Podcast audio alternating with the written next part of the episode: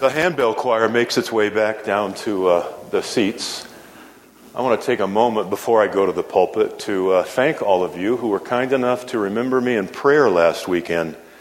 Uh, some of you know that I was over in Arizona doing this competition called Train to Hunt. It's kind of an extreme athletic competition for bow hunters, for archery enthusiasts. I really appreciate the prayers because uh, they threw us a curveball uh, all of us had been training for a one mile run with 60 pounds in our packs, and they announced that, uh, surprise, it's going to be 3.2 miles. And uh, I'm happy to tell you that I finished. It wasn't pretty, but I finished. Um, uh, seven younger men dropped out. Not bragging, not bragging. Um, but some of you have asked my wife, Kirsten, you haven't asked me directly. Why do you do this? Uh, first of all, because by God's grace and healing power, I can. Um, it was about two and a half years ago that for a while Kirsten had to push me in a wheelchair. Then I graduated to a cane. Some of you remember that. So I just thank God that I can move. And the second thing, and those of you who you know, are scientists should know this, it's Newtonian. The body at rest tends to stay at rest, and a body in motion tends to stay in motion. And I want to stay in motion. I don't want to be at rest. So, anyway, it was a, it was a great event. Um, I'm going to do two more uh, one in Colorado and then one in Minnesota. Uh, with all the people who think that uh, hunting is climbing a tree, shooting a deer, dragging it to the truck, and then going home. Um, I hope that those Minnesota people are training hard because it's quite a challenge. But anyway, you were kind to pray for me, and I appreciate it. And for those of you on Facebook, there's even a short video clip of this person that looks like a, a big bear running to the finish line. That's your Pastor Bruce. Anyway, God bless you. Yep.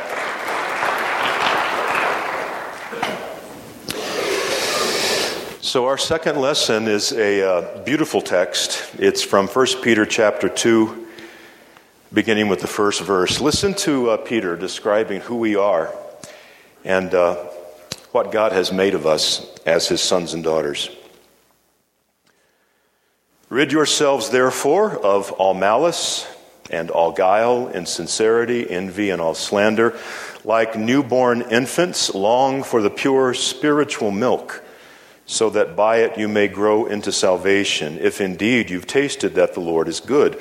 Come to him, a living stone, though rejected by mortals, yet chosen and precious in God's sight, and like living stones.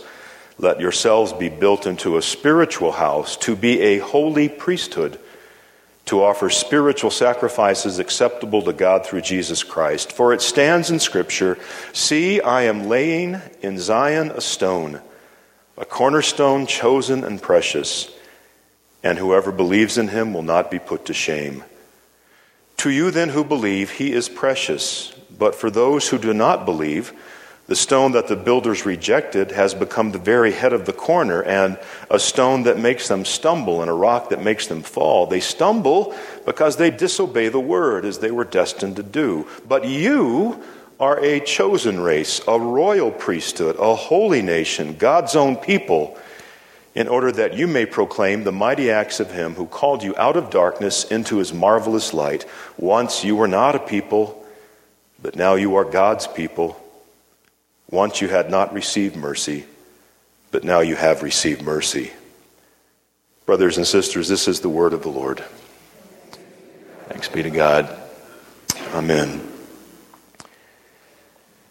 After all these years of ministry, you would think I wouldn't be surprised anymore, but I continue to be blessed and amazed by the beautiful and profound way in which God's Word speaks to us in whatever situations we find ourselves.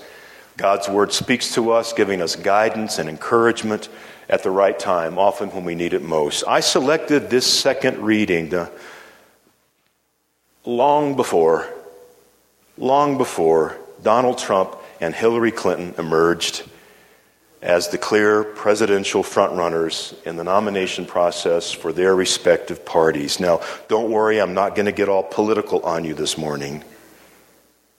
But we are living in some interesting times, aren't we?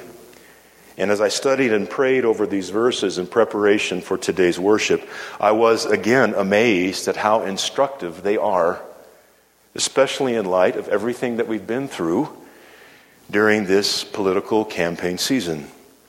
I think the Lord, I believe the Lord, has some significant and important things to say to us as the church, who also happen to be fellow countrymen in these United States as we move week by week closer to electing our 45th president. After the countless political commercials, after the months of all the campaign ads and the months ahead of us, which I'm no prophet, but I just think there's going to be some negative attacks. It's fitting that we hear these words. For we know, do we not? And God most certainly knows that some campaign tactics are anything but positive and honorable and objective. So I find these words from Peter instructive. Rid yourselves of all malice, guile, insincerity, envy, and slander. And from what many of you have told me, you've had enough of the malice and the insincerity and the slander in the political ads these last months. Some of you have told me that you find yourselves just hitting mute or turning the radio or television set off completely because you've reached your limit. Some have said to me, My candidate dropped out of the race. I don't really care what happens now. Others have said, Whew, I just can't wait for this whole thing to be over. So I want to say, as we worship God, and I want to say this as your brother in Christ and as a fellow citizen, if your preferred nominee has dropped out of the race, it's not time for you to drop out. And regardless of the person who winds up taking the oath of office come inaugural day, for Christians, it will not be a time for gloating or complaining, for whining or bragging. I would suggest that as followers of Jesus Christ, inaugural day will once again be a time for us all to pray and to redouble our service to the King of Kings and Lord of Lords. Because, you know, God, did you hear what Peter had to say to us? God expects us to behave a little differently than the crowd. God expects us to behave and conduct ourselves differently than fellow countrymen who are not followers of Jesus Christ. And the Bible surely reminds us that the kingdom of God is not the kingdom of this world. Hallelujah. And the Lord expects his people to conduct their lives, to control their speech with honesty, sincerity, and decency. And this certainly includes the way in which we talk with and talk about our brothers and sisters who happen to be on the opposite side of the aisle as far as politics are concerned. Our unity as Christians has never been our political party or our preferred political candidate. Our unity is Jesus Christ and Jesus Christ alone. Peter speaks to us about what it means to live together as a nation. But he's not speaking of the kind of nation that most think of when they hear the word. This nation is not the United States or any other country. It is not a nation with a man made constitution that can be amended. It is not a nation with a government by the people. It is not a nation in which we select and elect and install or welcome our chosen leader. This nation is the people of God. The older I get, the more acutely I become aware of the fact that we are citizens of these United States for only a short while compared to the eternal citizenship we have in the kingdom of God. And Peter rightly calls this nation holy because its leader, its king, is the living God. And God has called us and set us apart to be citizens of that nation, not just when we die and go to heaven, but even now. You have dual citizenship the kingdom of this world and the kingdom of our Lord. Our Lord was not elected into office, he cannot be elected out of office. He is the eternal King of love, he is Lord of life, and his word abides forever.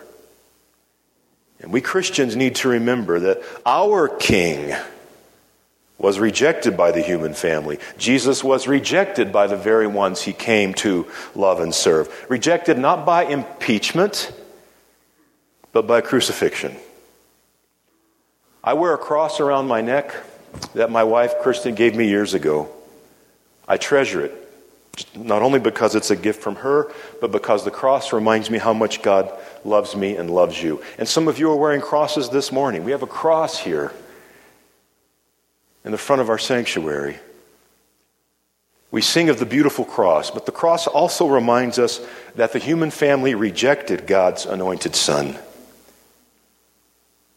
So at the same time, this cross reminds us that in spite of our rebellion and our rejection, God is committed to and relentlessly loves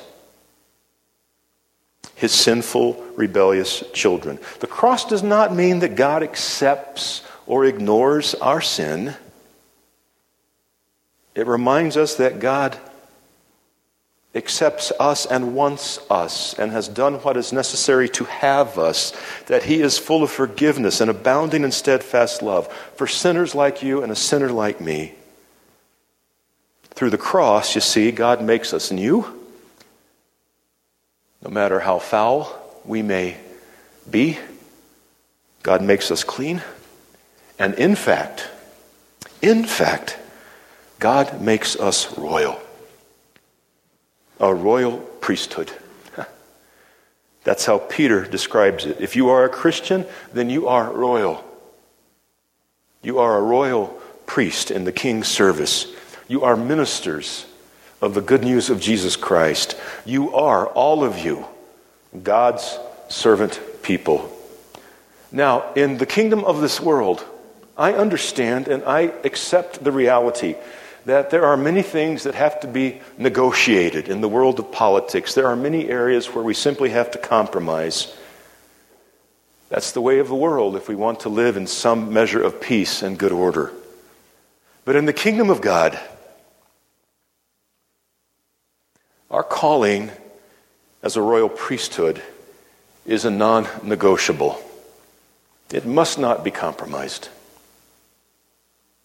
Our shared priesthood that got Martin Luther in trouble when he dared to talk about the priesthood of all believers, not just priests and monks and bishops and cardinals and the Pope. Our shared priesthood means that no one Christian is any closer to God or better than another. It's level ground at the foot of the cross. There's no pecking order, and there's no chain of command in which some Christians are higher and holier and more important or significant than others. We're all sinners saved by grace alone, all belonging to the royal priesthood in which every believer has a God given role and a God given ministry. And so it means for us that every believer, man, woman, and child, has a privilege and a responsibility to do God's work on earth until we see our Savior face to face. And we do that work regardless of who happens to be living in the White House at any given moment. In the last election, the Committee for the Study of American Electorate put the total turnout at 118 million people. That seem like a lot or a little?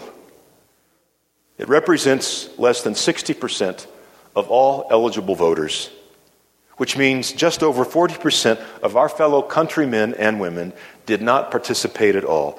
Well, so it goes this side of heaven, but in the kingdom of our Lord, God expects 100% turnout, 100% participation in the ministry of sharing his love and showing the world what it means to follow Jesus.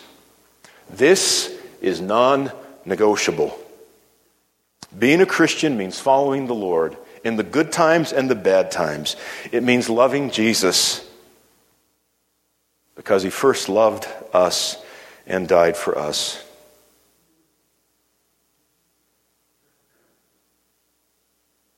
God has blessed you, for God has chosen you, and our God makes no mistakes. And in that choosing, you are royal. And yours is an eternal nation. You are God's own people. You and I belong to Him. Once we were no people, but now we are God's very own. Once we had not received mercy, now we have received such sweet mercy. And nothing will ever be the same again. So when you step out the front door tomorrow morning, no matter what the latest news story brings, don't forget who you are. Don't forget whose you are. You are royal. The Word of God declares it to be so. The Prince of Peace is your friend, your Savior, and your brother. You are royal. Because of your noble birth? Huh? Probably not. But because of your rebirth because you have been joined to the death and resurrection of Jesus in holy baptism. He is the Lord of lords and King of kings, and you belong to Him. There may be no royal ancestry in your family tree no kings, no queens, no earls, no dukes, not even a duchess.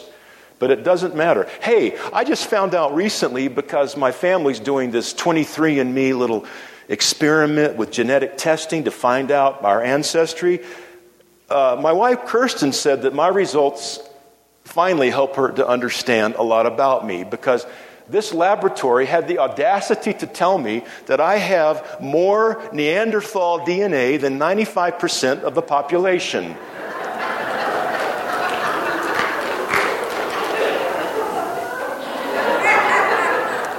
Neanderthal. I'm royal. And so are you. Because we're all sons and daughters of the King of the universe. Never forget your status as children of God. Royalty. And priests. Priests are simply God's sons and daughters set apart to be holy. Do not think, do not make the mistake for which Martin Luther was willing to stand and take all the criticism and all the threats of Rome. Do not think that pastors are the only priests. Here at Faith, we have hundreds and hundreds and hundreds of priests because every Christian in this congregation belongs to the priesthood of all believers. You are a minister of the gospel and you are called to a priestly vocation. No matter what it is you would say when you fill in the line occupation or job, you're a priest and you're royal. As we thank God for the beginning of another week, and as we move into the coming days, not knowing what we will face or what will happen, carry with you your royal status, not to brag, but to serve. Because our royalty is of an altogether different kind. Our king came to serve, not to be served. God's counting on us to be a servant people in the world. How will you serve the Lord?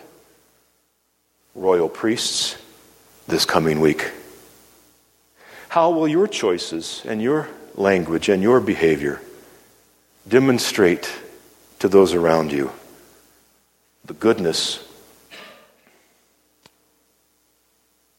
the nobility, and the grace of your awesome King?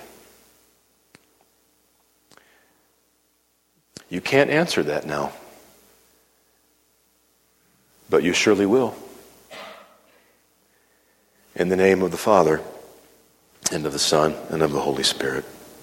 Amen.